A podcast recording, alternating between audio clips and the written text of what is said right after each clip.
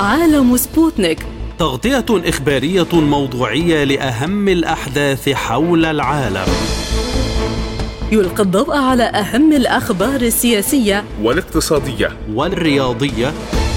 وجولة مع الأخبار الخفيفة من سبوتنيك break في عالم سبوتنيك. أهلا بكم وحلقة جديدة من عالم سبوتنيك معكم فيها خالد عبد الجبار وعبد الله حميد. البداية بأبرز العناوين.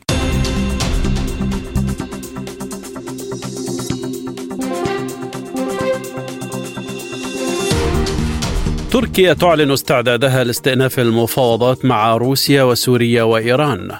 واشنطن تفرض عقوبات على وزير الخارجية السوداني السابق علي كارتي واستمرار المعارك والأزمة الإنسانية في السودان.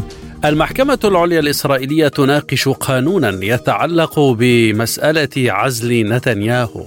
الصين تعلن موعد مناورات السيف الأزرق 2023 مع السعودية. واقتصاديا مصر والإمارات توقعان اتفاقية مقايضة عملات بقيمة خمسة مليارات درهم.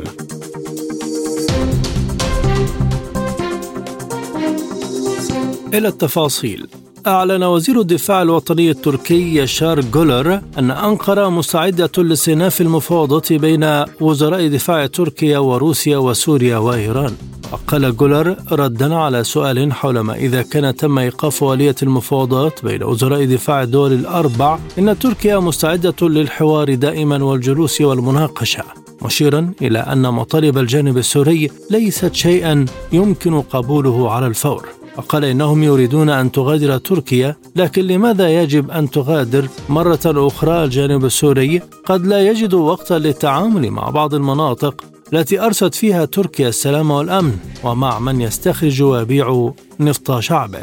وفي ديسمبر كانون الأول جرت في روسيا أولى مفاوضات بين وزير دفاع تركيا وسوريا منذ 11 عاما. ومنذ عام 2011 انحازت تركيا التي كانت تحافظ على علاقات وثيقة مع دمشق قبل هذا الصراع. إلى جانب معارضي الرئيس السوري بشار الأسد. ومنذ ذلك الحين ظلت علاقات تركيا مع سوريا متوترة. لكن في الآونة الأخيرة بدأ الطرفان وكذلك بعض وسائل الإعلام الحديثة عن إمكانية التطبيع التدريجي. من دمشق تنضم إلينا الدكتورة ميادة رزوق الكاتبة والمحللة السياسية. أهلا بك سيدتي. ما الذي دعا تركيا لهذا الإعلان من جديد برأيك؟ حياك الله أستاذ عبد الله. تحياتي لك ولكل فريق عمل سبوتنيك وللسادة المستمعين. طبعا نحن في أجواء إقليمية جديدة إن لم نقل دولية. وكانت زيارة السيد الرئيس إلى الصين هي زيارة مفصلية تاريخية كان لها مجموعة من الخطوات سبقتها لنرى فيما بعد نتائج ملموسة على أرض الواقع ومنها ما, ما أعلنت عنه تركيا اليوم يعني منذ ساعات قليلة. قبل زيارة السيد الرئيس إلى الصين لاحظنا مجموعة من الإجراءات على مستوى الإقليم وتلك الزيارات المكوكية للسيد وزير خارجية إيران تلك الزيارات المكوكية لوزير الخارجية الإيراني إلى إلى سوريا، لبنان، تركيا، السعودية وكانه كأن هناك يعني أدوار محددة ومتبادلة ما بين روسيا وإيران والصين في أنه كيف يجب تهدئة أمور الإقليم والذهاب نحو الاستقرار وخاصة وكأننا نرى أن الصين يعني عقدت عزمها بعد أن كانت لها ذلك الدور الاقتصادي أو كقطب اقتصادي عبر العالم وكأنها تريد الآن دور سياسي إن لم يكن يعني تطلع أيضا في دور أمني مقبل لاستقرار المنطقة لأن هناك مشاريع يجب أن تنطلق بعد تكريس الانتصارات يعني على مستوى الدولي وعلى المستوى الأقليم. في وجه الهيمنة الأمريكية أو في وجه أمريكا التي تريد الهيمنة على العالم. ولا أبالغ إذا قلت يعني أن الحرب الأوكرانية قد أرست ما أرست من نتائج. والغلبة التي كانت فيها لروسيا وبالتعاون ومع تبادل الأدوار بكل من من إيران والصين هي من ارست بنتائجها، لأعود وأقول يعني أن الزيارة المكوكيه لوزير الخارجية الإيراني وإعلانه تلك المبادرة لإعادة طاولة الحوار الرباعية سورية تركية روسية إيرانية وإعادة دفع تطبيع العلاقات بمبادرة طبعا سمعنا عن خطواتها لإعادة تطبيع العلاقات بين سوريا وإيران. وكأني أقرأ أن بتلك الأدوار المتبادلة تم توزيع الأدوار أنه كيف يمكن إعادة الاستقرار في الأقليم وخاصة أن تركيا يعني وبعد تلك القمة الفاشلة لحلف الأطلسي. وأيضا أن تركيا تلك الجريحة والتي تعاني الآن يعني من تدهور اقتصادي وأنها لم تحقق آمالها اتجاه الانضمام إلى الاتحاد الأوروبي أو أن يعطوها ما يعطوها من طلبات إن كان الولايات المتحدة الأمريكية في إنعاش اقتصادها وإن كان دول الاتحاد الأوروبي رأت وقرأت المعادلات بشكل صحيح أن تلك الدول المواجهة والمناهضة للهيمنة الأمريكية الغلبة لها وخاصة ذلك الاتفاق الذي سمعنا عنه السعودي الإيراني برعاية صينية ولنقل أيضا بشراكة صينية وليس برعاية صينية وما لقته زيارة السيد الرئيس من من ترحيب وتأهيل في الصين وتلك الزيارة النوعية وإعلان سوريا كشريك استراتيجي أو توقيع اتفاقية الشراكة الاستراتيجية وهي الدولة الخامسة ما بعد روسيا وبيلاروسيا وفنزويلا وباكستان لتكون هي الشريك الاستراتيجي أو توقيع اتفاقية الشراكة الاستراتيجية مع الصين، تركيا قرأت كل هذه المعادلات بشكل صحيح. بما أنك تتحدثين عن زيارة الرئيس الأسد للصين، هل بكين لها علاقة بالتصريحات التركية حول استئناف المفاوضات؟ نعم أنا قلت في بداية مداخلتي أن الصين ستطلع بدور سياسي وأمني في المنطقة وهذا يبدو يعني من الرعاية الصينية للاتفاق السعودي الإيراني أو زيارة السيد الرئيس للصين وتحدي الهيمنة الأمريكية وقانون قيصر في إعلان يعني تلك الشراكة وبالتالي رفع الغطاء للشركات وكأنه يعني أمر تعليمات للشركات والمصارف الصينية لبدء الإعمار في سوريا ولبدء القيام بتلك المشاريع الاستثمارية في سوريا. كل ذلك يعني هذا تحدي للهيمنة الأمريكية، تحدي لقانون قيصر، تحدي الإرادة الأمريكية وأعتقد هي خطوة جديدة للصين التي كانت دائما تعتمد مبدأ الحياد والحفاظ على علاقة ما مع الولايات المتحدة الأمريكية تبتعد عن المواجهة والمجابهة. مع حديث وزير الدفاع عن مبررات البقاء التركي في سوريا، هل تتفهم الحكومة السورية هذه المبررات؟ أنا من ممن يؤيدون أننا لا نسمع كل ما يحكى على الإعلام وخاصة أنه قبل أيام قليلة يعني في اجتماع أو في الدورة ال 78 للجمعية العامة للأمم المتحدة كان هناك اجتماع على هامش الدورة وطبعا هذا الاجتماع قد تحدثت عنه وكالة أنباء الجمهورية الإسلامية إيرنا السبت الماضي على ما أعتقد أنه في يوم الجمعة كان هناك على هامش هذه الدورة اجتماع ما بين وزير الخارجية الإيراني والروسي والتركي وأيضا مبعوث الأمم المتحدة لسوريا جير بيدرسون. وقد تم الحديث في هذا الاجتماع عن عن عملية أستانا والتي يجب أن تنطلق من جديد بمبادرة والتي طبعا يعني كانت هذه دعنا أقول العملية قد انطلقت سابقا بمبادرة إيران روسيا تركيا. تحدثوا في هذا الاجتماع عن آخر التطورات في سوريا بأنه يجب أن تعود هذه العملية لتنطلق. هذا يعني ماذا يعني أن يكون مبعوث الأمم المتحدة؟ حتى البارحة كان هناك تصريح لمبعوث الأمم المتحدة لعوده استئناف اجتماعات اللجنة الدستورية. هذا يعني أن هناك شيء ما تحت الطاولة يتم تحضيره.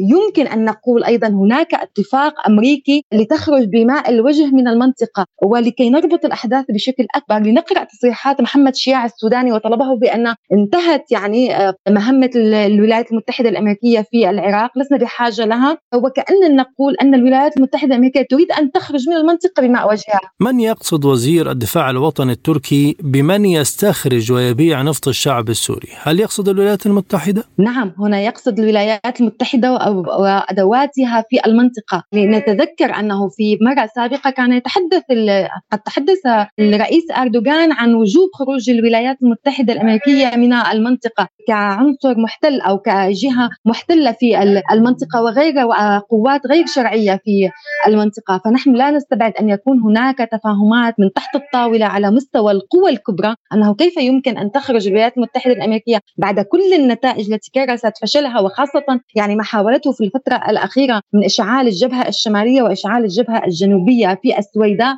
حاولت إشعال الجبهة الشمالية لتلك الاشتباكات ما بين قسد والعشائر العربية لترى أن الدولة السورية وحلفائها قد ركبوا هذه الموجة لتكون هذه الاشتباكات لصالح الدولة السورية، والدولة السورية ممن يدعمون الآن نضال العشائر العربية لعودة سيطرتها ووجودها يعني سيطرتها على ثروات سوريه ضد قسد وبالتالي ضد الوجود الأمريكي في في المنطقة. ولا يخفينا أيضا أن حتى السعودية لها دور إيجابي في تلك الاشتباكات أو في دعم العشائر العربية وخاصة قبيلة العقيدات في عودة الاستقرار إلى المنطقة ويعني خروج الأمريكي من المنطقة، هناك مشاريع على مستوى الإقليم ومشاريع على مستوى العالم. العالم يجب أن تنطلق وأولها مبادرة الحزام الطريق التي تشبك وتتعاون مع باقي المبادرات في المنطقة نحو الاستقرار والتكامل. ومنها يعني مبادرة 2030 أيضا يعني رؤية عمان 2040 ورؤية مصر 2030 ورؤية الكويت 2035 كل هذه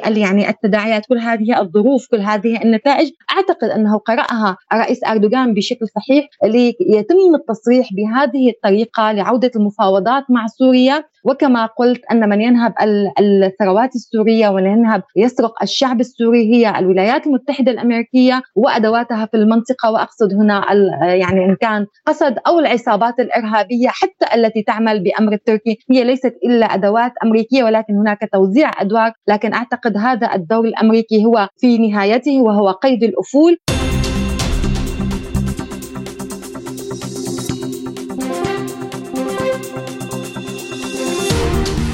أعلنت الولايات المتحدة فرض عقوبات على وزير الخارجية السوداني السابق علي كرتي على خلفية اتهامه بعرقلة مساعي التوصل إلى اتفاق لوقف إطلاق النار يضع حدا للنزاع الذي تشهده البلاد منذ أشهر. ويشغل كرتي حاليا منصب الأمين العام للحركة الإسلامية في السودان وتولى وزارة الخارجية بين عامي 2010 و2015 في عهد الرئيس المخلوع عمر البشير. ورأى وزير الخارجية الأمريكي أنتوني بلينكين في بيان أن الحركة جماعة إسلامية متطرفة تعارض بفاعلية الانتقال الديمقراطي في السودان. وأشار بلينكين إلى أنه في أعقاب عزل البشير في انقلاب عسكري عام 2019 قاد كرتي جهودا لتقويض الحكومة الانتقالية التي قادها المدنيون برئاسة عبد الله حمدوك. كما اتهمت واشنطن كارتي بالوقوف في وجه محاولة التوصل إلى اتفاق للتهدئة بين الجيش وقوات الدعم السريع في المعارك التي اندلعت بينهما منذ منتصف نيسان أبريل. وتشهد العاصمة السودانية الخرطوم مواجهات عسكرية عنيفة بين الجيش السوداني وقوات الدعم السريع منذ أسبوعين متتاليين. تأتي هذه المواجهات فيما يعاني القطاع الصحي في السودان أزمات متلاحقة منذ الخامس عشر من أبريل الماضي جراء معارك خلفت أكثر من ثلاثة ألاف قتيل أغلبهم مدنيون وما يزيد عن خمسة ملايين نازح ولاجئ داخل البلاد وخارجها بحسب الأمم المتحدة. حول هذا الموضوع ينضم إلينا من الخرطوم الكاتب والمحلل السياسي الدكتور الطيب قسم السيد أهلا بك دكتور ما هو الدور الهام الذي يلعبه كرتي حاليا يستدعي هذه العقوبات؟ طبعا من الصعب جدا أن يتحدث كاتب أو محلل سياسي أو صحفي عن مهام يعني صيغت من جهات عديدة في حق شخص واتخذ بشأنها قرار كالذي صدر من الإدارة الأمريكية بشخص كالسيد علي كرتي ولكن يعني ما سبق من حديث حول هذا الأمر كان هناك العديد من الذين تحدثوا عن ضلوع الحركة الإسلامية وأحيانا يعني يقولون ما يصفوهم بالفلول هم وراء يعني المشاركة في العمليات العسكرية التي نشبت بين الجيش السوداني وقوات الدعم السريع. على هذا القول وهذه الحيثيات تم التداول في هذا الشأن على المستوى الصحفي وعلى مستوى الاستخبارات ربما الأمريكية وأخرى متعاونة معها حول أدوار هذا الشخص فيما يتعلق بالأزمة السودانية الناشبه بين الجيش السوداني وقوات الدعم السريع. لذلك يعني ليس بمقدور أو مقدور أي شخص ما لم يكن جهة مختصة في الأمور هذه أن يحدد بالتحديد ما الذي فعله علي كرتي وما الذي كان ينبغي أن تتخذه الإدارة الأمريكية أو أي جهة أخرى بشأنه. نفى من ذلك أن العقوبات ضد علي كارتي رسالة ضمنية من الولايات المتحدة للنظام السابق؟ نعم هذا ما تقوله الاستخبارات العسكرية وما تقوله الجهات الأخرى المعنية بهذا الشأن يعني أمر يخص هذه الجهات ولكن هناك ما, ما, ما يتردد من اتهامات وما يعني يصاغ من يعني ادعاءات ربما وقد تكون حقائق من الجهات التي قد يرى البعض إنها تشكل حاضنة سياسية لقوات الدعم السريع تورد مثل هذه الأخبار، ربما بنت عليها الجهات صاحبة القرار هذه في اتخاذ هذا القرار، ولكن اللافت في الأمر إنه علي كرتي يعني لم ينسب لحزب المؤتمر الوطني ونظام الإنقاذ السابق ولكنه نسب إلى الجماعة الإسلامية في السودان وهي من الجماعات الإسلامية القديمة جدا في الوطن العربي ولها أنشطة مختلفة في هذا الإطار ولها أصدقاء ولها أيضا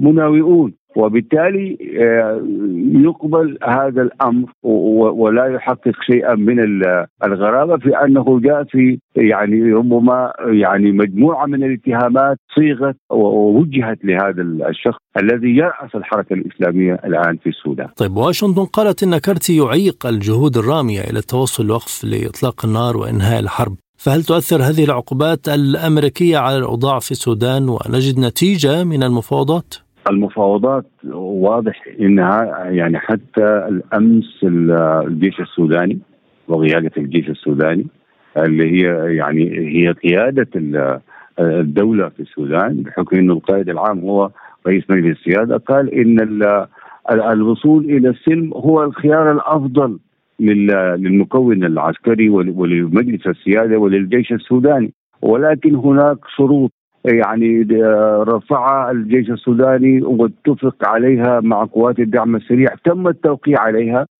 كأساس للتفاوض الذي يعني ينبغي أن لا يخرج عن وقف إطلاق النار. ولكنه قال إن الدعم السريع عرقل هذا الأمر بعدم التزامه بهذه الشروط التي أبرزها خروج قوات الدعم السريع من المرافق والمؤسسات المدنية والاستراتيجية والخدمية والتربوية ودور العبادة وبيوت المواطنين. هذا الأمر نص عليه في الديباجه التي صدر بموجبها التوقيع على مسألة التفاوض حول وقف إطلاق النار ولكن الدعم السريع لم يلتزم بهذا وحتى أمس القريب القائد العام للجيش السوداني يقول إنه على استعداد على استعداد للعودة إلى منصة التفاوض إن يعني التزم الدعم السريع بما يؤسس آه، أو يمهد الطريق لهذا الاتجاه. أخيرا دكتور كيف تصفون الوضع الإنساني حاليا في البلاد مع دخول الحرب شهرها السادس؟ وهو فعلا يعني مأساوي بكل يعني مساحات معنى هذه الكلمة. الآن مواطنون شردوا على غرة أخرجوا من بيوتهم هاجروا إلى أطراف العاصمة ومنهم من هاجر إلى دول آه، قريبة مجاورة ومنهم من هاجر إلى مدن أخرى. والعاملون في الدولة لم يتقاضوا مرتباتهم منذ آه، شهر مايو الماضي. والمصانع دمرت والمؤسسات التي تعمل في الإنتاج الغذائي والأمن الغذائي دمرت. والمعاناة تتصاعد والجنيه السوداني يحقق يعني لا أقول تراجعا بل انهيارا أمام العملات الأجنبية. فهذه كلها يعني صنوف لمعاناة حقيقية ومأساة كبيرة آه، يعيشها الناس. الأمر الذي فعلا يحفز الراغبين والداعين آه، لمسألة إيقاف هذه الحرب حتى تعود الحياة إلى طبيعتها في السودان. أمر يعني يشكل رغبة للكثيرين.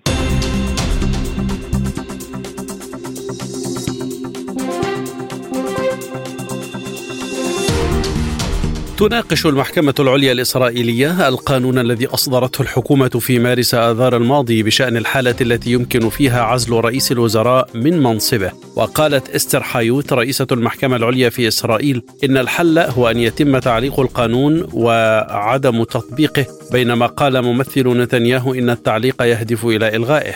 وشارك أحد عشر قاضيا من أصل خمسة عشر قاضيا من قضاة المحكمة في جلسة للبت في الطعون التي قدمت ضد قانون الحكومة الذي أقره البرلمان في مارس الماضي. ويهدف القانون إلى منع استخدام أي مبررات لعزل رئيس الوزراء من منصبه باستثناء مروره بظروف صحية تجعله غير مؤهل لأداء مهامه. كما يتضمن القانون وضع قيود أخرى للموافقة على عزل رئيس الوزراء. تتضمن شرط موافقة ثلثي مجلس الوزراء على القرار إضافة إلى 80 عضوا في الكنيست الذي يضم 120 عضوا. ووافق إسحاق عميد أحد قضاة المحكمة العليا هذا القانون بالتعديل الشخصي الذي يهدف إلى حماية نتنياهو من المساءلة بينما اعترف ممثل الحكومة بوجود أسباب سياسية مرتبطة بنتنياهو وراء إصدار هذا القانون من رام الله ينضم إلينا أشرف العجرمي المختص بالشأن الإسرائيلي. أستاذ أشرف هل بالفعل هذا القانون يهدف إلى تحصين رئيس الوزراء نتنياهو؟ آه نعم هذا القانون مخصص لنتنياهو على وجه التحديد وهذا ما اعترفت به أوساط الائتلاف الحكومي القائم. لأن هذا القانون أعد لنتنياهو لمنع اعتقاله آه، بشكل أساسي وهل أرادت رئيسة المحكمة العليا تعليق القانون بشكل مؤقت والحكومة رفضت ما مدى دقة هذه الأخبار؟ يعني طرح آه، تعليق القانون أو آه، تجميده لفترة قادمة إلى ما بعد الانتخابات القادمة حتى لا يرتبط بنتنياهو ثم بعد ذلك يبت فيه ولكن الائتلاف الحكومي لم يوافق على ذلك لأنهم يريدون فعلا تحصين نتنياهو وهذا القانون يعني غير مجدي سوى لنتنياهو وفي حالته فقط.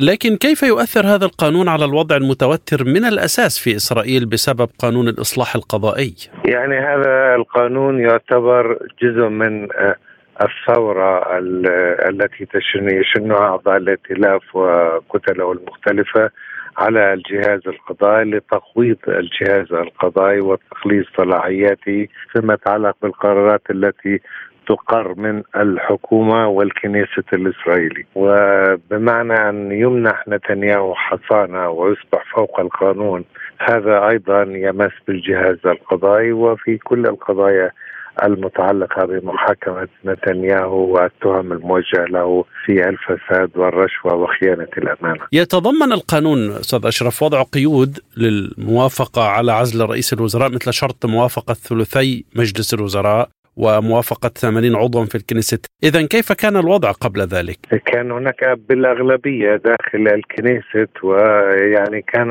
بسهولة إذا ما كان هناك خلل في أداء رئيس الحكومة سواء مرض صحي أو مرض نفسي أو أي شيء. كان يمكن بسهولة بقرار من الأغلبية أن يتم عزل رئيس الحكومة. الآن وضعت شروط تعجيزية يعني من الصعب الحصول على آه، هذه الأرقام التي يتحدثون عنها داخل الكنيسة. وبالتالي عمليا آه، يصبح رئيس الحكومة في وضع حصانة لا يستطيع أحد المساس به حتى لو كان هناك شوائب أو خلل في أدائه سواء صحيا أو نفسيا أو حتى آه، يعني في بعض القضايا الجنائية وعدم سلوك بطريقة مهنية صحيحة. ولكن كيف سيأخذ هذا القانون طريقه إلى النفاذ في ظل أزمة قائمة بينه وبين الجهاز القضائي؟ يعني هذا فقط إذا المحكمة آه، العليا أجازت القانون سيتم تنفيذه، إذا لم يجز القانون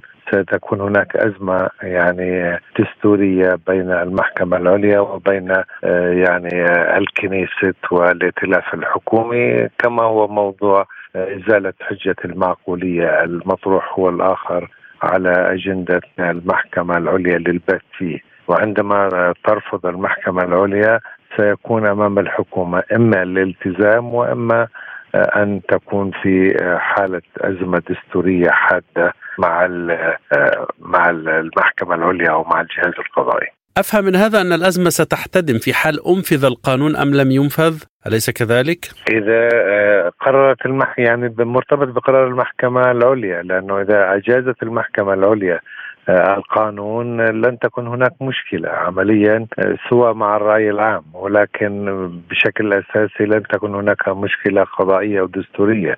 العنوان الرئيسي للازمه الحالية في إسرائيل هو الأزمة الدستورية، محاولة انقضاض السلطه التنفيذية مدعومة بالسلطه التشريعية على السلطة القضائية. عندما توافق السلطة القضائية على أي قانون لا تكون هناك أزمة، بمعنى أن هناك اتفاق بين السلطة التشريعية والتنفيذية من جهة والسلطه القانونية من جهة أخرى. وبالتالي الازمه تنشأ فقط عندما ترفض المحكمة العليا تنفيذ هذا القانون سواء فيما يتعلق بحصانة رئيس الحكومة أو فيما يتعلق بإزالة حجة المعقولية. وكيف سيؤثر ذلك على وضع الحكومة؟ يعني الحكومة عندما تكون في حالة أزمة دستورية هذا سيصعب الاحتجاجات الشعبية عليها وستكون في مهب الريح بمعنى أنها لن تكون راسخة ولن تصمد لفترة طويلة حتى لو لم تنهار في لحظات أو في أوقات قصيرة يعني لن تدوم في ظل أزمة تواجه فيها الحكومة قطاعات واسعة من الجمهور ويتحدثون الآن عن نصف الشعب الإسرائيلي.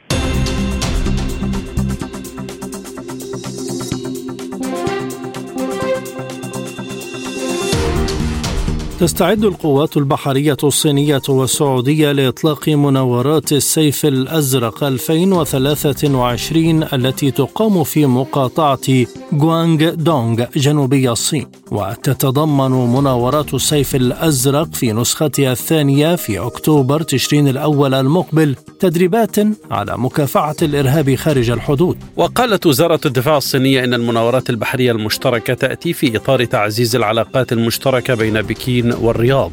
وبحسب المتحدث باسم وزارة الدفاع الصينية وو تشيان فإن التدريبات تتضمن تكتيكات القناصين وقيادة الزوارق البحرية وهبوط المروحيات وعمليات الإنقاذ المشترك. يذكر أن النسخة الأولى من التدريبات البحرية السيف الأزرق جرت في عام 2019 وتمتلك الصين أضخم أسطول حربي في العالم يضم 730 وحدة بحرية. بينما تمتلك السعودية 57 وحدة بحرية تجعلها في المرتبة الخمسين عالميا حسبما تشير إحصائيات موقع جلوبال فاير باور لعام 2023 من بكين ينضم إلينا السيد جاد رعد مدير مركز الصين بالعربية. أهلا بك سيد الكريم. كيف يفهم توقيت إجراء المناورات العسكرية بين الصين والسعودية؟ أولا المبادرة الأمريكية التي تحدث عنها البيت الأبيض الممر الممر من الهند إلى حيفا الجميع يعلم أنها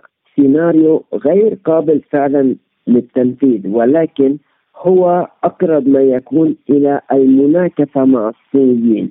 وبالتالي نحن بطريقه بطريقة أوتوماتيكية نستذكر أو نستحضر أسلوب أو مثال يتشابه مع هذا الواقع مع هذا الواقع. عندما جرى ربط مرفأ حيدر أباد بالصين رأينا في تلك المرحلة سيناريو أمريكي مشابه ونتج عن ذلك تحرك أعمال إرهابية نفذها إرهابيون من بلوشستان وبالتالي الآن طبيعي أن تتخوف الصين من سيناريوهات متشابهة. وبالتالي نحن نرى في في نص في نص التصريح للمتحدث باسم الجيش الصيني هو قال أن التمارين تشمل كذا وكذا وكذا بما في ذلك مهاجمه أو القيام بعمليات انزال على سفن حربية معادية وبالتالي يطرح بطريقة أخرى سيناريو أن هناك خطر هجوم إرهابي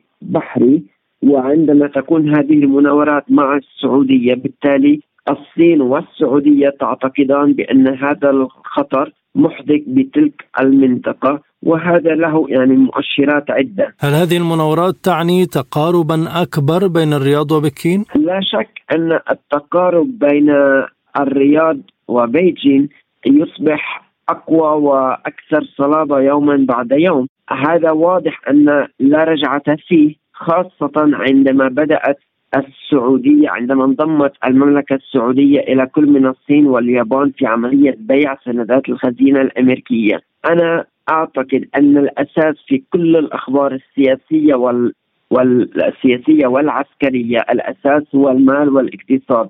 وعندما رأينا منذ شهرين السعودية تتابع بيع سندات الخزينة تماما كما تفعل الصين واليابان هذا يعني أن الصين والسعودية تصبحان أكثر تقاربا وتزامنا في عمليات هامة على صعيد الخريطة الدولية. لا تقل هذه الأهمية عن الشراكة أيضا بين الرياض وموسكو في تحديد أسعار النفط ضمن منظمة الأوبك وبالتالي الابتعاد السعودي عن التحالفات الغربية والتوجه أكثر إلى الشرق. أنا أعتقد أن هذا هذا أمر يأتي متأخرا ربما ولكن جيدا أنه يأتي وواضح أنه جامد وفي سياق ثابت وآخذ في التطور. اذا إلى أي مدى تتحول السعودية في اعتمادها العسكري إلى الصين في ظل حالة التنوع السياسي والاقتصادي وأيضا العسكري التي تعيشها المملكة؟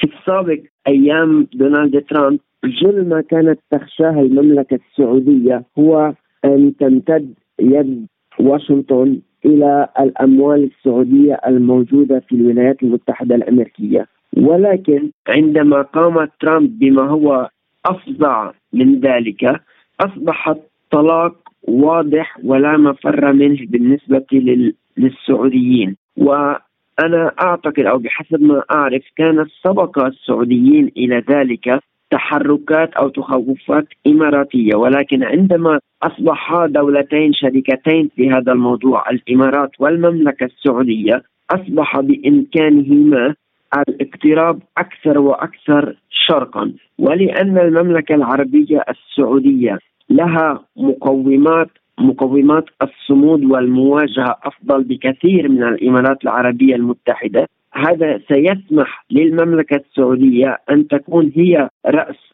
الحرب في تفكك الحلف العربي القديم أو موطئ القدم الأمريكية القديم في الشرق الأوسط. هذا يتفكك ورأس الحرب هو المملكة السعودية ليتجهوا ليتجهوا أكثر إلى الشرق. هذا بحسب النقاط يختلف في بعض النقاط إلى الصين في بعض النقاط إلى روسيا. ولكن في موضوع المناورات البحرية أو في موضوع العسكري بحرا ربما تكون الصين مقصد أهم لأننا أقله بالإحصائيات القطع الصينية البحرية الجديدة. فيها تكنولوجيا يبدو أنها تتسابق بأشواط مع مع نظيراتها حول العالم. وعادة المملكة السعودية طموحة جدا في التعرف على هذه التقنيات الجديدة. هل تفهم الولايات المتحدة التعاون العسكري السعودي مع الصين خروجا عن كنفها أو تحالفهما؟ هي لا تفهم ذلك الآن، أعتقد أنها تفهم تاكيدا على ذلك، هي سبق ورأته في أكثر من مناسبة والآن هذا التاكيد شديد اللهجة ولكن هذا يأتي في سياق بدأ بدأ في النبره العاليه أقله عندما تشاركت المملكة السعودية وروسيا الرأي ذاته بخصوص أسعار النفط من أوبك. هذه كانت خطوة متقدمة وتبعت ذلك الخطوة أو أعتقد سبقها سبقها بقليل عندما وقعت كل من المملكة السعودية والصين الاتفاقية التي أدت إلى مشروع أرامكو.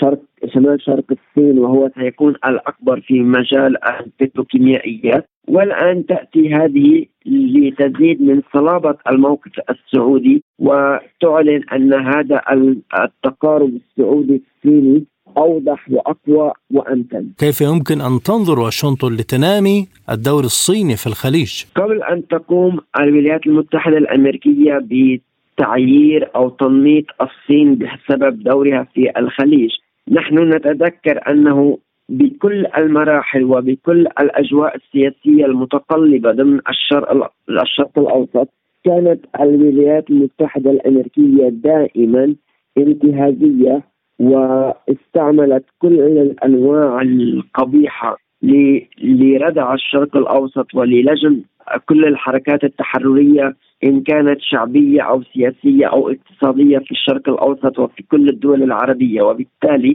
إذا قامت أي من هذه الدول العربية بنزعة استقلالية حقيقية مبتعدة عن الولايات المتحدة الأمريكية فهذا حق شرعي سيادي. ولكن نحن نعرف جيدا أن الولايات المتحدة الأمريكية سوف تبحث عن الكثير من التفاصيل بغض النظر عن المقياس وبغض النظر عن الأهمية والموضوع أو الكونتكست ولكن هي ستركز على على النقاط التي ستبحث عنها أو ستختلقها للقول أن الصين تضع العصي في الدواليب أو الصين تتدخل بشؤون دول أخرى أو أي شيء من هذا القبيل. ولكن هذه انظومه من الأكاذيب الإعلامية التي يبرع باستخدامها الطرف الأمريكي والعديد من الدول الغربية. هذه الأساليب استعملوها ضد العرب وضد روسيا وضد الصين مرارا وتكرارا وبالتالي مهما عمدوا من من استخلاق أو استنباط النقاط على الأرجح ليست مهمة ولكنهم سيصورونها ويضخمونها بالإعلام. هم يريدون شيطنة الصين. إن كان إن كان الواقع أبيض أم أسود يريدون شيطنة الصين. بغض النظر عن حقيقة ما يحصل على الأرض وهو كما قلت سابقا هو حق عربي سيادي استقلالي من حقوق كل دول وشعوب العالم.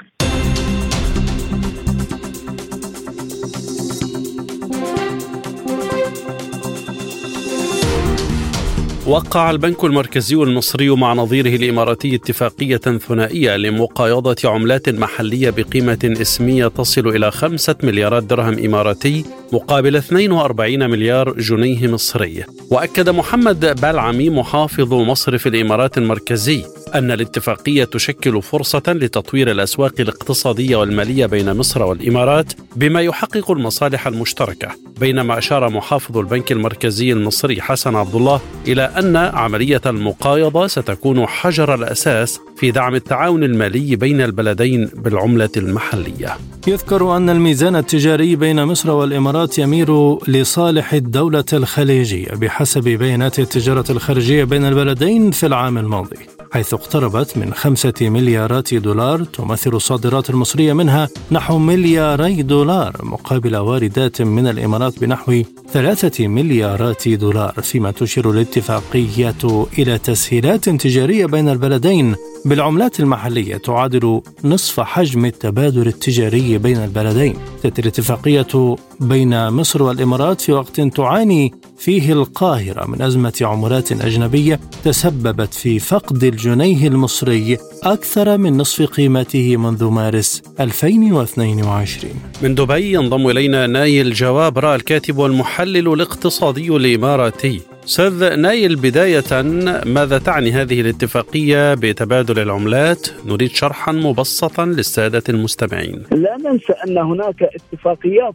ما قبل هذه الاتفاقية وهي البريكس أي التبادلات التجارية بين الدول التي أضيفت إلى البريكس الست دول أن تكون التبادلات بالعملات المحلية وهذه العملات المحلية سوف يكون هناك زيادة إن كنا نتحدث عن التبادل التجاري وأيضا الاستثمارات فيما بينهما بالعملات المحلية، هناك دعم للعملة المحلية ولا سيما أن هناك قيمة الجنيه المصري التي سوف يكون هناك ارتفاع له وأيضا بالنسبة إلى الدرهم الإماراتي، قيمة هذه العملات بين البلدين هي رفع المجال الاقتصادي فيما بينهما والاستثماري وخاصة المالي وإن كنا نتحدث عن البورصات فيما بينهما. وما الهدف منها؟ هي بكل تأكيد هذه الاتفاقية سوف يكون لها تعكس بشكل إيجابي على القطاعات التجارية أيضا والاستثمارية وكما تحدثنا المالية وتعزيز الاستقرار المالي بين البلدين حيث يكون هناك المستثمر إن كان من دولة الإمارات الاتجاه إلى مصر يكون بالعملة المحلية وأيضا الاتجاه الاستثمار المستثمر المصري إلى دولة الإمارات بالعملة المحلية. وهذا يعزز قيمة ومكانة الدولتين ولا ننسى أن هذا سوف يكون تعزيز لقيمة العملة المحلية. لا ننسى التبادل التجاري بين الدول في جميع أنحاء العالم بالدولار الأمريكي. عندما يكون هناك التبادل بالعملات المحلية سوف يكون لديها عامل إيجابي وقوة اقتصادية بالنسبة للعملات المحلية. طيب ما هي النتائج المرجوة من هذه المقايضة ومن يستفيد أكثر منها؟ هي بكل تأكيد المستفيد الطرفين من هذا المقايضة بالنسبة إلى العملات وهذه المقايضة سوف يكون هي بداية بخمس مليارات درهم لكن هذه البداية بالنسبة للمقايضة. هناك سوف يكون التبادل التجاري أكبر من ذلك حتى نهاية عام. لا ننسى الآن نعتبر في نهاية عام 2023 وسوف يكون هناك دعم كبير في العام المقبل أي في عام 2024 وخاصة إن كنا نتحدث الأنظار للربع الأول بالنسبة إلى هذه المقايضة والأنظار بشكل كبير إلى الأرقام الاقتصادية التي سوف تصدر في في في الربع الأول لعام 2024 وهو الداعم الأكبر بالنسبة للعملتين، هذا سوف يكون عكس اقتصادي قوي بالنسبة إلى القيمة الاقتصادية وخاصة بالنسبة إلى عملة الدرهم الإماراتي والجنيه المصري. يعني هذه الاتفاقية تؤتي ثمارها في العام القادم؟ في الربع الأول وهو لأن الآن نحن نعتبر في الربع الأخير الربع الأخير من عام 2023 أي أن هناك خمس مليارات إحنا نتحدث عن قيمة خمس مليارات حتى الآن والآن وسوف تكون هناك بكل تأكيد في الأيام القادمة والأشهر القادمة زيادة لهذه النسبة أما بالنسبة إلى القيمة الاقتصادية سوف تنتج بالربع الأول إلى النصف الأول من عام 2024 بالنسبة للبلدين سوف يكون هناك زيادة بنسبة التبادل التجاري بينهما بالعملات المحلية. كيف سيتم تقييم العملة المصرية خلال هذه المقايضة مع ما يدور من أنباء حول ضرورة تعويم جديد للجنيه المصري؟ حتى لو كان هناك تعويم ولكن هناك قيمة فعلية بالنسبة إلى الصرف في داخل البنوك البنوك في داخل مصر وليس بالنسبة إلى خارج البنوك المصرية وهو ما يجعل هناك قيمة اسمية بالفعل للجنيه المصري، التعويم سوف يكون هناك زيادة بالنسبة لزياده الاقتصاد والتعويم للجنيه المصري سوف يكون هناك زيادة بالنسبة إلى استثمار من دولة الإمارات وبالدرهم الإماراتي في داخل في داخل مصر مباشرة، التعويم سوف يجعل هناك قيمة زيادة بالنسبة للاستثمارات في داخل مصر حتى لا يكون هناك ضغط كبير على ضغط كبير على عدم وجود العملات الأجنبية مقابل الجنيه المصري، حتى وقتنا الحالي هناك ضعف بوجود العملات الأجنبية لذلك نشهد هناك ضغط كبير على الجنيه المصري في الفترة الحالية وهذا وهذه الاتفاقية تجعل أن تكون هناك عدة اتفاقيات أخرى مع دول أخرى بقيمة الجنيه المصري. يعني في حالة تعويم جديد للجنيه الاتفاقية لن تتأثر أستاذ نايل؟ بكل تأكيد لن تتأثر بأي تأثير مستقبلي إذا كان هناك أي تعويم للجنيه المصري وخاصة أن هناك أنظار أن يكون هناك دعم للجنيه المصري حتى يكون هناك دعم بالنسبة للاقتصاد المحلي المصري في داخل مصر رغم هناك كان ضعف بالنسبة للفترة الماضية للجنيه المصري بسبب عدم وجود العملة الأجنبية في داخل مصر خاصة. الآن إلى جولة من الأخبار حول العالم.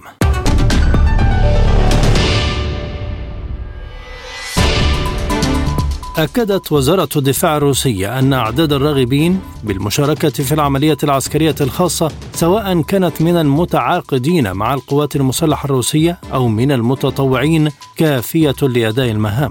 وجاء في بيان الدفاع الروسي أن أعداد الراغبين في الالتحاق بالخدمة العسكرية بموجب عقود والذين أبرموا عقودا للخدمة لدى القوات المسلحة الروسية وكذلك المتطوعون الذين اتخذوا قرارا بالمشاركة في العمليات العسكرية الخاصة كافية لأداء المهام. بدوره أعلى نائب رئيس الإدارة العامة للتنظيم والتعبئة في هيئة الأركان العامة للقوات المسلحة الروسية وجود زيادة ملحوظة في أعداد الراغبين في التعاقد مع القوات المسلحة الروسية لأداء الخدمة العسكرية. أعلنت وزارة الدفاع الروسية تدمير 11 طائرة مسيرة أوكرانية فوق أراضي مقاطعتي كورسك وكالوغا حيث أحبطت قوات الدفاع محاولة لنظام كييف لتنفيذ هجوم إرهابي باستخدام طائرات مسيرة على أهداف في الأراضي الروسية يشار إلى أن القوات الأوكرانية تستهدف بشكل منتظم المناطق الحدودية الروسية وتشن هجمات بواسطة الطائرات المسيرة وتنفذ عمليات تخريبية. وفي مقاطعة كورسك يعد مستوى التهديد الإرهابي مرتفعا. دمرت قوات المدفعية الروسية مواقع الانتشار المؤقتة للقوات الأوكرانية ووحدات الدفاع في مدينتي روزوفكا وبوبيداي في جمهورية دونيتسك الشعبية. وقال رئيس المكتب الصحفي لقوات تجمع الجنوب الروسية أنه تم تدمير مواقع الانتشار المؤقتة باستخدام المدفعية في مناطق المدن المذكورة حيث تم تدمير وحدات من اللواء الاقتحامي 95 واللواء 106 للدفاع الإقليمي للعدو. وأضاف أن العدو خلال الاشتباكات فقد مدفعية إم ثلاث سبعات واثنتين من مدفعيات دي 20 ومدفعية ميستا بي بالإضافة إلى محطة رادار لمكافحة البطاريات أمريكية الصنع قال وزير الدفاع الإسرائيلي آف جالنت إن تل أبيب ما زالت تسعى إلى السلام مع السعودية مؤكدا في الوقت نفسه أن الموساد والجيش يعملان على دراسة تأثير ملف البرنامج النووي السعودي المحتمل على إسرائيل. ونقلت وسائل إعلام إسرائيلية عن جالنت أن بلاده تعمل على التيقن وفحص ما إذا كانت الأمور تسير في الاتجاه الصحيح وبشكل مسؤول حيث يدرس الجيش والموساد في بلاده ملف البرنامج النووي السعودي. حسب تعبيره. أنهى فولكر بيرتس الممثل الخاص للأمين العام للأمم المتحدة في السودان مهام عمله في الخرطوم داعيا إلى وضع حد سريع للحرب الدائرة في البلاد. ونشر فولكر سلسلة تغريدات على حسابه الخاص في منصة إكس موجها نداء أخيرا إلى طرفي الصراع في السودان بالإسراع في وقف إطلاق النار بينهما. وأوضح أنه سيترك خلفه فريقا أمميا سيواصل دعم تحقيق هذه التطلعات. وتلقى الأمين العام للأمم المتحدة أنطونيو غوتيريش رسالة من الفريق أول عبد الفتاح البرهان رئيس المجلس السيادي السوداني طلب فيها بإقالة مبعوث الأمم المتحدة إلى السودان في مايو أيار الماضي. واعتبر البرهان أنه ما كان لحميتي أن يتمرد لو لم يجد إشارات تشجيع من أطراف بينها بيرتس وفق قوله. قالت المتحدثة باسم المفوضية العليا للانتخابات في العراق جمان الجلاي إن هناك 134 قائمة انتخابية منها 39 تحالفا و29 حزبا. و66 مرشحا فرديا يتنافسون في انتخابات مجالس المحافظات المقرر إجراؤها في الثامن عشر من ديسمبر المقبل. وأكدت أن المفوضية تتواصل مع جهات التحقق من أهلية المرشحين لانتخابات مجالس المحافظات المقررة في الثامن عشر من ديسمبر المقبل ومنها هيئات النزاهة والمساءلة والعدالة والأدلة الجنائية ووزارة التربية ووزارة التعليم العالي. ولفتت الجلاي إلى أن مفوضية الانتخابات اقتربت من نهاية لتحديث بيانات الناخبين المسجلين بايومتريا وقريبا سيتم طباعة البطاقة البايومترية للناخبين الذين سجلوا بياناتهم والذين تقدر أعدادهم بأكثر من مليوني ناخب. اتهمت الولايات المتحدة الصين بإنفاق مليارات الدولارات من أجل التضليل الإعلامي في العالم وذلك في تقرير يستهدف إقناع الدول بأن بكين تقوم بجهد دعائي كجزء من حرب معلومات عالمية غير معلنة. وأثار تقرير وزارة الخارجية الأمريكية مواصفته بجهود بكين لتشكيل ساحة معلومات عالمية جديدة بدءا من الرقابة والدعاية وصولا إلى تعزيز الاستبداد واستغلال المنظمات الدولية. وجاء في التقرير أن الصين تستخدم مجموعة من الأساليب الخادعة والقسرية في محاولتها للتأثير على البيئة الدولية للمعلومات مضيفا أنه إذا لم يتم وقف ذلك ستعيد جهود الصين تشكيل مشهد المعلومات عالميا مما يؤدي إلى تشويه وتشكيل فجوات يمكن أن تدفع دولا لاتخاذ قرارات تخضع فيها مصالحها الاقتصادية والأمنية لبكين.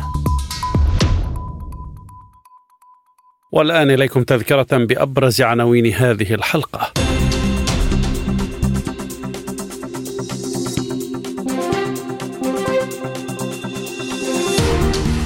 تركيا تعلن استعدادها لاستئناف المفاوضات مع روسيا وسوريا وإيران. واشنطن تفرض عقوبات على وزير الخارجية السوداني السابق علي كارتي واستمرار المعارك والأزمة الإنسانية في السودان المحكمة العليا الإسرائيلية تناقش قانونا يتعلق بمسألة عزل نتنياهو.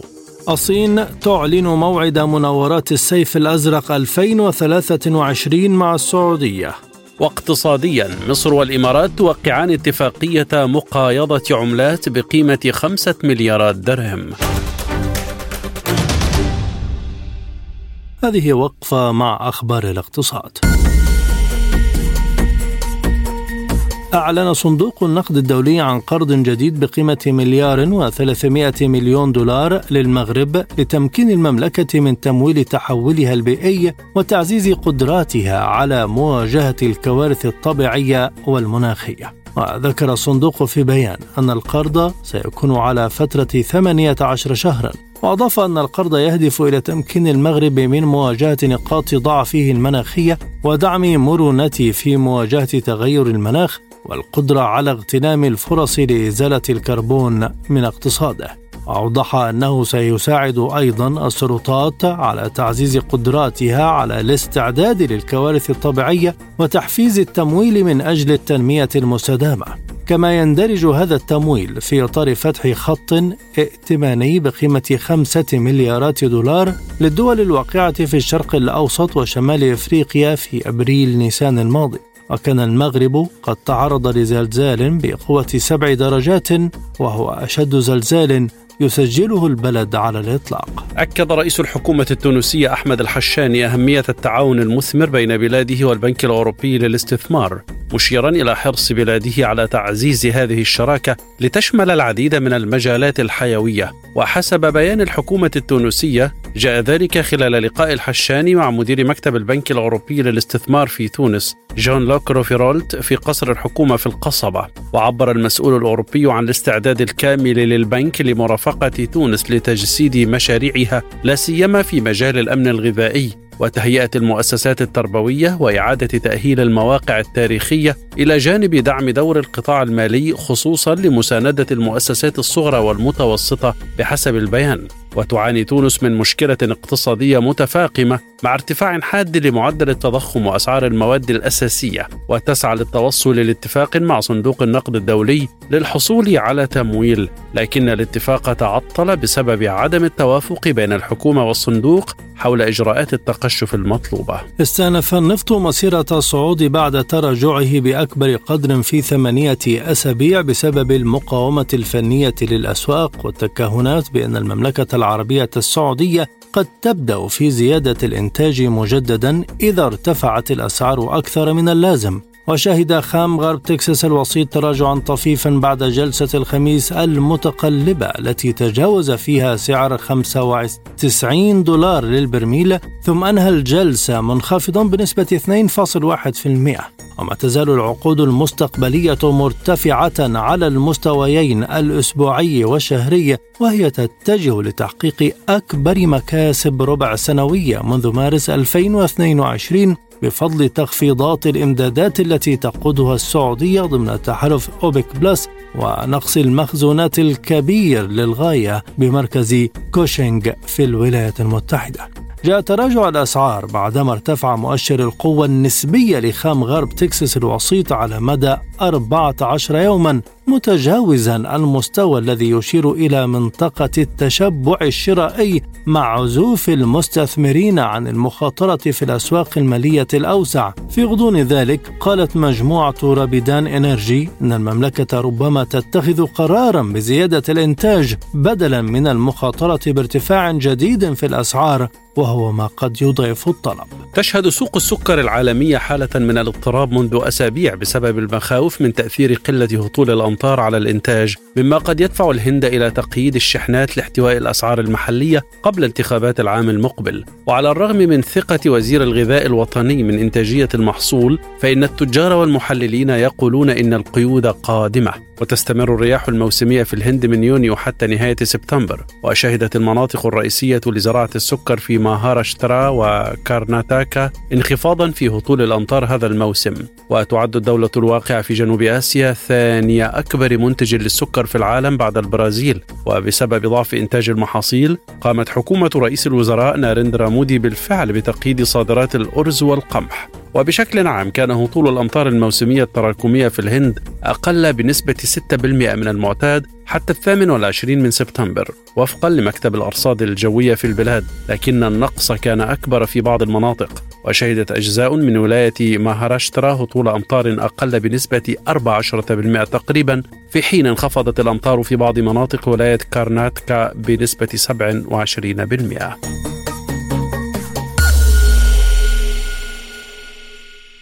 الآن مع أخبار الرياضة.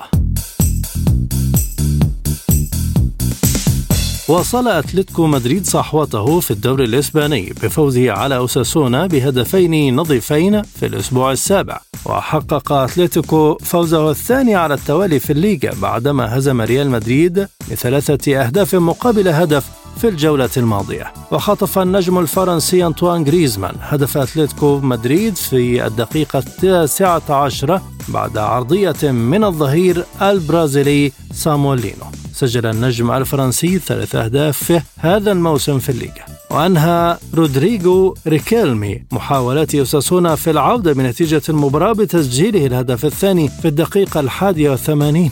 أطرد الحكم لاعبين خلال المباراة هما ألفارو موراتا من أتلتيكو وتشيمي أفيلا من أوساسونا في الدقيقة الخامسة والثمانين. إضافة إلى مدرب أوساسونا خاغوبا أراساتي في الدقيقة الثامنة والسبعين. وصعد أتلتيكو إلى المركز الخامس برصيد 13 نقطة فيما يحتل أوساسونا المركز الرابع عشر برصيد سبع نقاط. أقر خوسيه مورينيو مدرب نادي روما الإيطالي بأن بداية الموسم الحالي هي الأسوأ في مسيرته التدريبية. جاء ذلك بعدما مني روما بهزيمة قاسية أمام مضيفه جنوا 4-1 الخميس في الدوري الإيطالي. وحقق روما فوزا واحدا في الدوري الإيطالي ويقبع في المركز السادس عشر برصيد خمس نقاط وهذه أسوأ بداية لموسم في مسيرة مورينيو علما أن تشيلسي بقيادة المدرب البرتغالي حقق سبع نقاط في بداية موسم 2015-2016 واعتذر مورينيو عن الحديث مع الأستوديو التحليلي للمباراة وقال إنه لم يتحدث مع اللاعبين وعندما لا يتحدث مع اللاعبين فهذا يعني أنه لا يستطيع مناقشة هذا الأمر بعمق والرد على الأسئلة. الآن مع سبوتنيك break والأخبار الخفيفة. أصدرت مراكز السيطرة على الأمراض والوقاية منها تحذيرا صحيا في سبتمبر أيلول 2023 لتنبيه الأطباء ومسؤول الصحة العامة عن زيادة حالات البكتيريا آكلة اللحم التي يمكن أن تتسبب في التهابات خطيرة في الجروح. أثبتت الدراسات وجود أنواع من البكتيريا التي يمكن أن تصيب الجروح المفتوحة وتسبب حالة نادرة تسمى التهاب اللفاف الناخر. هذه البكتيريا لا تلحق الضرر بسطح الجلد فحسب، بل إنها تطلق السموم التي تدمر الأنسجة الأساسية بما في ذلك العضلات والأعصاب والأوعية الدموية. بمجرد وصول البكتيريا إلى مجرى الدم فإنها تكتسب سهولة الوصول إلى الأنسجة وأنظمة الأعضاء الإضافية. وفي حال تركت دون علاج قد يكون التهاب اللفاف الناخر مميتا في غضين 48 ساعة. تعد مجموعة الأنواع البكتيرية العقدية A السبب الأكثر شيوعا وراء التهاب اللفاف الناخر. أفاد مدير حديقة السودان للحياة البرية بالخرطوم عثمان صالح بأنه سيتم إجلاء عدد من الأسود من الحديقة إلى خارج السودان بسبب الحرب. وأضاف صالح بأن منظمات في كل من الولايات المتحدة والأردن أبدت استعدادها في استضافة الأسود. وسيتم إجلاء 23 أسدا إلى الخارج وسيتم توزيع بقية الحيوانات إلى محميات طبيعية في ولايات السودان الأخرى وفقا لمدير الحديقة. وأفاد بأن السبب الرئيسي لنقل الحيوانات هو وقوع الحديقة داخل منطقة الباقير بجنوب الخرطوم وهي منطقة تشهد قتالا عنيفا بين الجيش وقوات الدعم السريع مما عرض الحديقة للقصف عدة مرات. وأسفر القصف عن إصابة لابؤة بمقذوف بالإضافة إلى تعرض الحديقة إلى عمليات نهب طالت سياراتها التي تستخدم في نقل الموظفين وتوفير الأطعمة للحيوانات. في الختام إليكم تذكرة بأهم ما جاء في عالم سبوتنيك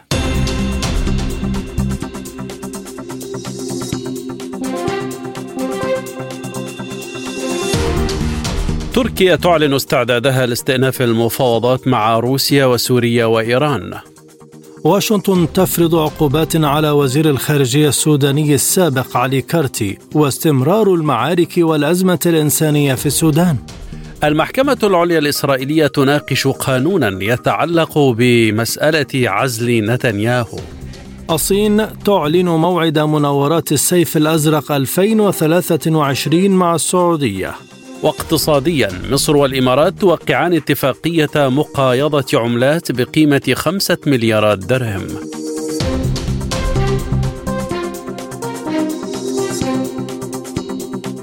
للمزيد زوروا موقعنا سبوتنيك dot ae. إلى اللقاء.